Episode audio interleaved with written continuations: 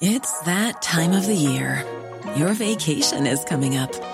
You can already hear the beach waves, feel the warm breeze, relax, and think about work. You really, really want it all to work out while you're away. Monday.com gives you and the team that peace of mind. When all work is on one platform and everyone's in sync, things just flow wherever you are. Tap the banner to go to Monday.com. Hey, I'm Ryan Reynolds. At Mint Mobile, we like to do the opposite of what Big Wireless does. They charge you a lot, we charge you a little. So naturally, when they announced they'd be raising their prices due to inflation, we decided to deflate our prices due to not hating you. That's right. We're cutting the price of Mint Unlimited from $30 a month to just $15 a month. Give it a try at mintmobile.com slash switch. $45 upfront for three months plus taxes and fees. Promo rate for new customers for limited time. Unlimited more than 40 gigabytes per month. Slows. Full terms at mintmobile.com.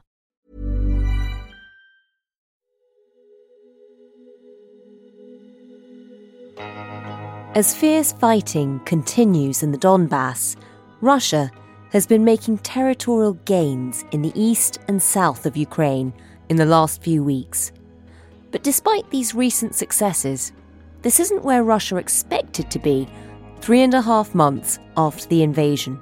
British military intelligence believes Russia has lost one third of the ground forces it used to invade Ukraine. The assessment is in stark contrast to briefings coming from the Kremlin their offensives are getting smaller and smaller. They're still bringing troops in, they're still pushing, they're still gaining, but they're not gaining any sort of outright victories. They're taking bite sized, small chunks.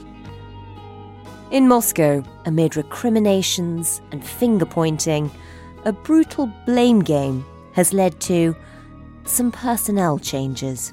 I want to update everyone on some of the problems in the Kremlin. Putin put two of his top intelligence officials under, quote, house arrest for providing poor intelligence ahead of the invasion. They told Putin what he wanted to hear, not the facts. You're listening to Stories of Our Times from the Times and the Sunday Times. I'm Manveen Rana. Today, Putin's Purge Why Russian Spies Are Being Jailed in Moscow.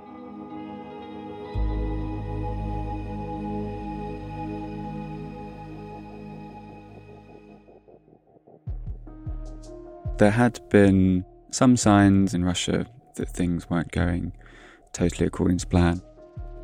Reporting from Russia has been difficult for reasons we'll come to in a moment. So, the Times reporter and Russian speaker Tom Ball has been monitoring the situation from his desk in London. Every day, he's checking Russian sources, feeds, telegram channels, and keeping an eye on what the intelligence is saying there had been rumblings within Russia that Putin was perhaps not best pleased about all this. One morning, the heads of the department within the FSB, which is the Russian Domestic Security Agency, had been arrested. To have Sergei Beseda named as having been arrested was quite unprecedented.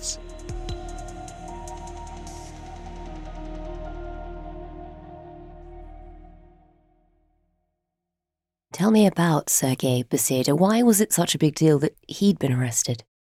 He was the director of what is called the Fifth Service within the FSB, and the FSB is primarily a domestic security agency akin to MI5, but gradually over the years, since the late 90s, has had its fiefdom, if you like, extended to also include oversight of former Soviet countries. So Beseda was essentially the man whose job it was to keep countries like Ukraine at heel. He was arrested along with his deputy, a man called Anatoly Bolyukh. They're long term spooks. But you'd sort of think that in the first few weeks of an invasion of Ukraine, which he was effectively in charge of the intelligence gathering in that country, you'd think he'd be right at the centre of operations, not being marched off and being arrested. Yeah, the blame was essentially being laid at his door. His department had for many years been tasked with political agitation, intelligence gathering in Ukraine.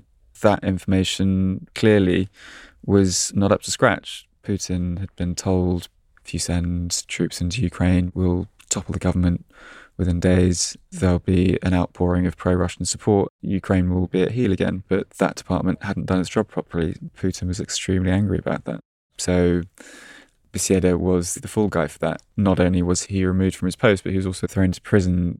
Presumably, he couldn't charge him with not doing his job properly, otherwise, it would be conceding that Russia was failing. So, what was the excuse for arresting him?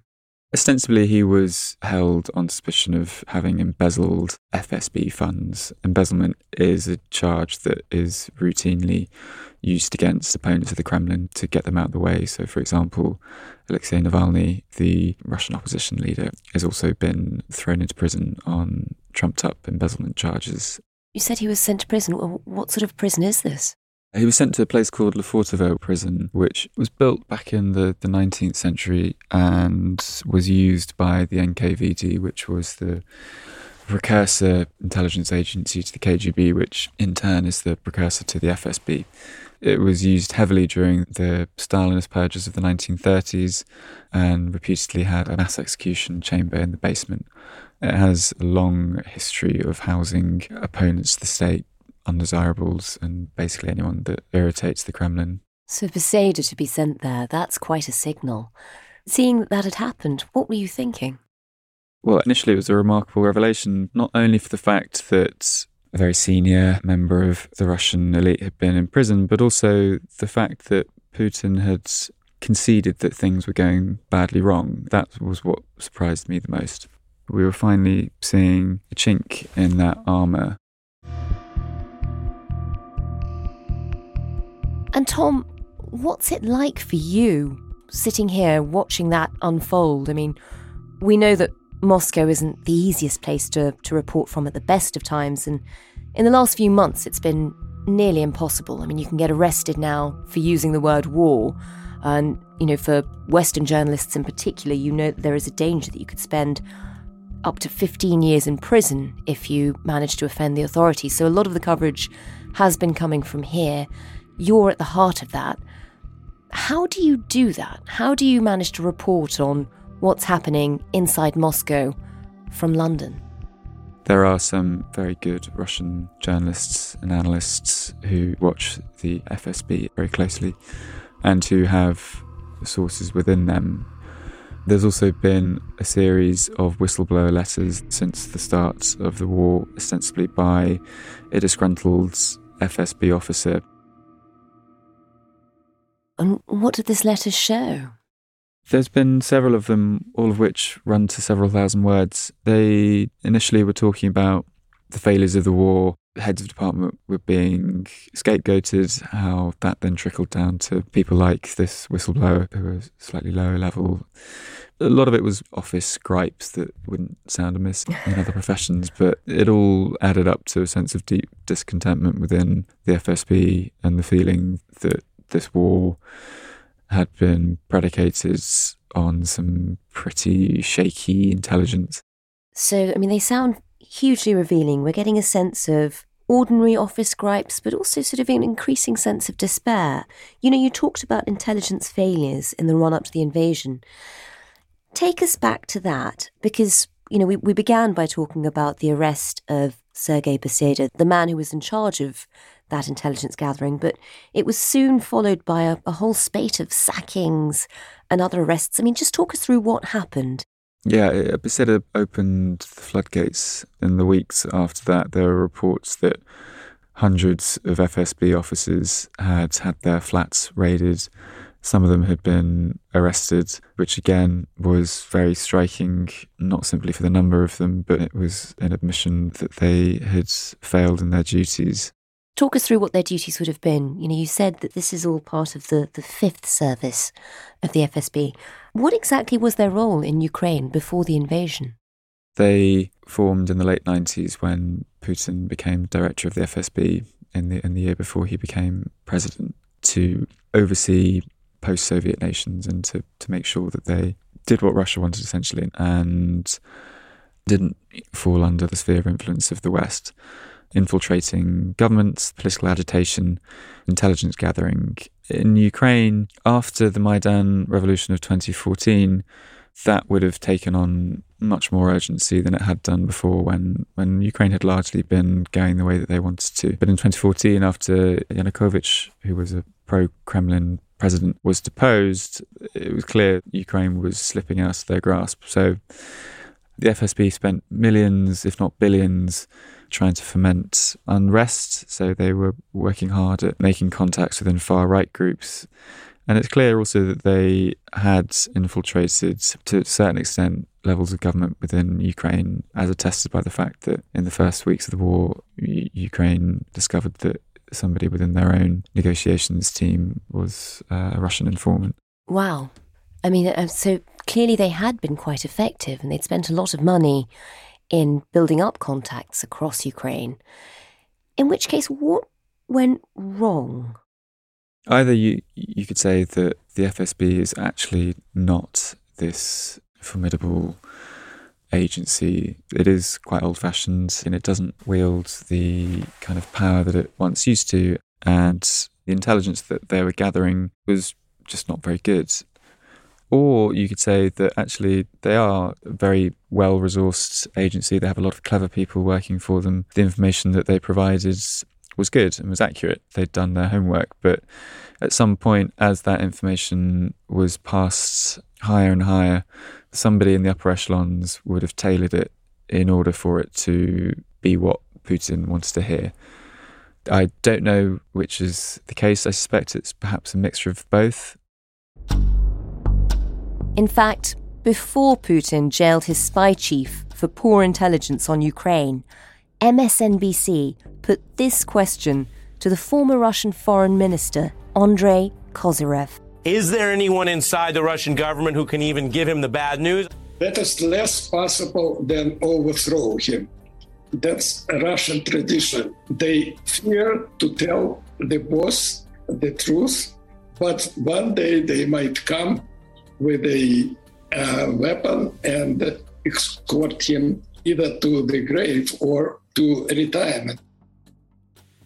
And in terms of not being able to give an honest account of what they were seeing in Ukraine, not being able to pass that on to the Kremlin, I mean, what did we learn about that from the whistleblower letters, for example? They were made to write these reports about Ukraine. They were told that it was never going to happen. This was all hypothetical. And so the officers that wrote these reports didn't do a particularly good job. There was a, a, certain amount of box ticking that went on. It was such a long chain of command that people didn't really have much of an idea of, of the broader picture. And the FSB is not staffed by the brightest and best in the country. It's often people who have family who've worked in it before. It's viewed as a good, stable job. And so they're not necessarily worldly. They're not mm. the cream of the crop as they often are in the CIA or in MI6. How embarrassing will the failures of the FSB in Ukraine be personally for Putin? The FSB is almost Putin's baby. It's what he has lived and breathed since he was in his 20s, having first worked for the KGB and then ascending to the directorship of the FSB in the, in the late 90s. It was him who expanded it under his presidency. Sergei Beseda, the, the guy who was being held responsible for this, who was arrested, he has since been released. Is all well again, or has something fundamentally changed? No, it didn't signal all was fine and dandy again. More the fact that throwing Beseda in, in prison in the first place was this admission of failure. Even though Beseda is apparently back at his desk, there's still been a very fundamental shift in power dynamic. Coming up, in this very Russian coup, one spy organisation's failures have led to the rise of another. We'll tell you all you need to know about the spies who are overtaking the FSB. But first, I'm Anthony Lloyd, war correspondent for The Times. It's you who enables me to report from some of the most volatile environments in the world. Get to the heart of the stories that matter every day with The Times and Sunday Times. Subscribe today and enjoy one month free. Visit thetimes.co.uk forward slash stories of our times.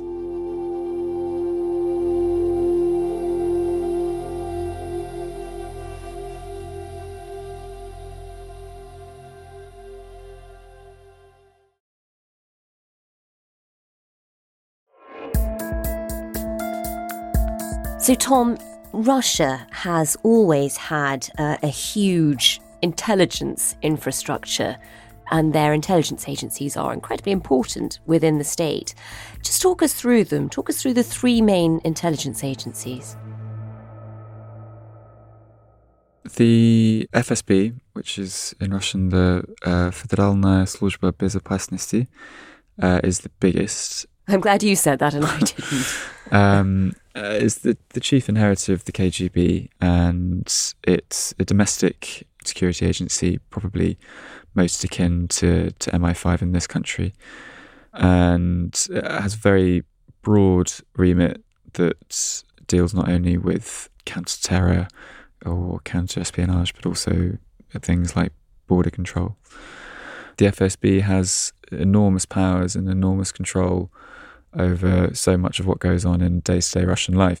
And then there is the SVR, which is the Foreign Intelligence Service, which is is perhaps a bit like MI6, uh, and runs agents overseas. And then there's the GRU, which doesn't really have a direct equivalent in this country, but it's a bit like a cross between MI6 and the SAS. It's technically part of the army, and it has uh, a special forces brigade within it. So it's part intelligence and part military. And is there much rivalry between these groups, or do they all sort of function in a harmonious system together? How does it work? No, they are all competing with one another, which I think is probably the way that the Kremlin wants it a kind of survival of the fittest mentality um, particularly between the FSB and the GRU, there is this rivalry that exists between them. And what's happened now, now that the FSB has been seen to have failed in many ways in their intelligence gathering in the run up to the invasion in Ukraine? What does that mean for the power balance between these intelligence agencies? Is their failure uh, a, a massive boon for the others? It was done very subtly, but to Russian security agency watchers, there was a clear signal that the GRU had gained the ascendancy against the FSB. On Russian state television, they gave uh, a list of those who were running operations within Ukraine. And for the first time, we saw the name Vladimir Alexeyev, a senior figure within the GRU. And his name appeared, and FSB officer name appeared, which will be extremely galling for the, the FSB and a real one up for the GRU and their, their long standing rivalry with them. You can infer from the fact that the GRU is a, a military organization that perhaps there's going to be a step change in, in how Russian intelligence operates within Ukraine. The GRU is also the perpetrator of several high stakes and brazen operations around the world in the last 10 or so years. Talk us through some of the highlights. What are the GRU really known for? They were responsible for blowing up an ammunition warehouse. The Czech Republic has alleged Russia was involved in a 2014 ammunition depot explosion, triggering its biggest dispute with Moscow since the end of the communist era it expelled 18 Russian embassy staff and said investigations linked Russian intelligence to the blast. They attempted to stage a coup in Montenegro in 2016. The Montenegrin government is pro European and pro NATO. The Prime Minister during the elections was this man, Milo Djukanovic.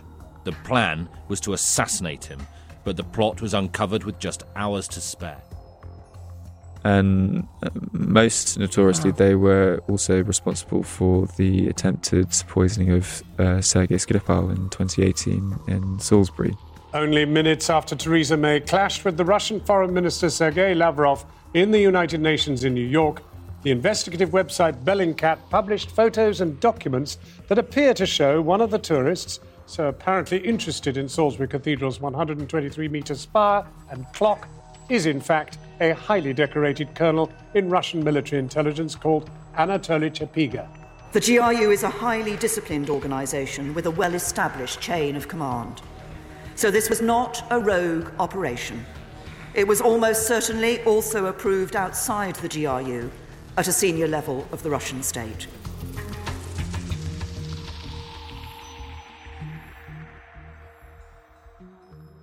The GRU star has been on the rise since the appointment of Sergei Shoigu uh, as defense minister. Shoigu is somebody that's very close to Putin, and they're often pictured together out fishing and riding horses toplessly. It's one way of showing you're close. Yes, exactly. it's often said that part of the reason that Putin likes Shoigu so much is because he doesn't view him as a, a threat. Shoigu, his, his father is from Tuva, which is a, republic on the Mongolian border, and he's not ethnically Russian. So a non ethnically Russian person could never be the president. Nonetheless, Shoigu is, is clearly a very ambitious member of Putin's inner circle and has looked to the GRU to try and expand his powers within the defence ministry. But when they've done operations like Salisbury, which presumably was seen as a disaster, not only did they not kill Skripal, they managed to, to accidentally kill a British citizen. They were humiliated because the, the people who carried it out were shown on TV having to make excuses for why they were in Salisbury at the time. They had been innocent tourists visiting the famous English cathedral. Он знаменит своим шпилем 123-метровым. in any normal measure of tradecraft and, and how well they'd worked as an anonymous spy service, that can't have gone down well. GRU and the Russian Defense Ministry and the Kremlin more widely throw a lot of mud at the wall and see what sticks. Yes, Salisbury was embarrassing, certainly, but at the same time, the GRU is likely to have been responsible for election interference in the US and in other countries around the world. And you would have to say that they've been quite successful in that. So, in the balance of successes versus failures, the Kremlin see the GRU as a useful tool rather than a hindrance. And tell us a bit about the man who was behind that GRU attempt to poison Sergei Skripal, who now seems to have become rather important in the operation in, in Ukraine. Vladimir Alexeyev was the man state TV named as the director of intelligence in Ukraine. And unlike somebody like Beseda, who would have been a career intelligence officer who'd probably gone through the KGB training academies, Alexeyev is somebody who had a military background, served in special forces, saw active duty, and was involved in military planning in Syria and also in the Donbass. So he comes at this from a different direction, much more militarily minded. He has a reputation within Russia for being somebody who's quite gung ho and quite ruthless. And does this whole saga, does it sort of show us effectively splits at the heart of Putin's administration? Perhaps the Russian military isn't as strong as we thought it was in the way that the operations in Ukraine have been conducted. Are we starting to see fault lines inside Putin's court? Yes, I think what this has shown is that not only is its army very under resourced, undertrained, but also its intelligence services are as well. And the view that the FSB and the GRU are forces to be reckoned with as they were in the Cold War is it doesn't really hold that much these days. And for Putin himself, taking away power from the FSB in this sort of slightly humiliating way, including arrests and sackings, is there a chance that, that might turn out to be quite dangerous?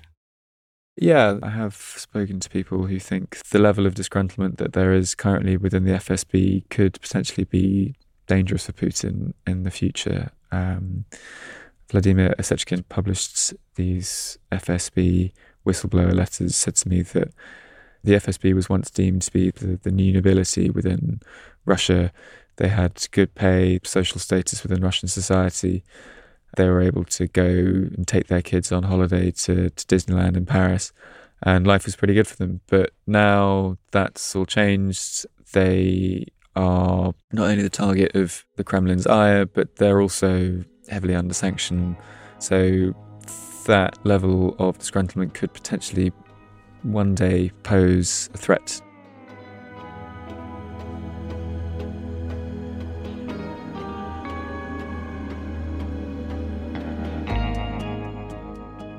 You've been listening to Stories of Our Times, a podcast brought to you thanks to the subscribers of The Times and The Sunday Times, with me, Manveen Rana, and my guest, Times reporter Tom Ball.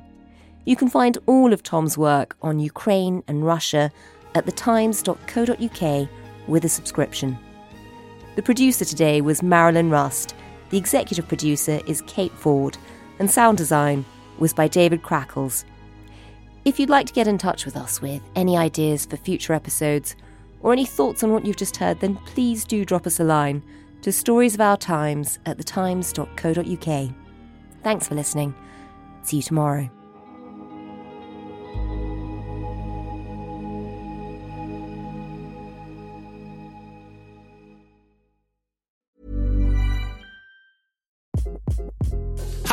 This is Craig Robinson from Ways to Win, and support for this podcast comes from Invesco QQQ, the official ETF of the NCAA. Invesco QQQ is proud to sponsor this episode, and even prouder to provide access to innovation for the last 25 years. Basketball has had innovations over the years too. We're seeing the game played in new ways every day.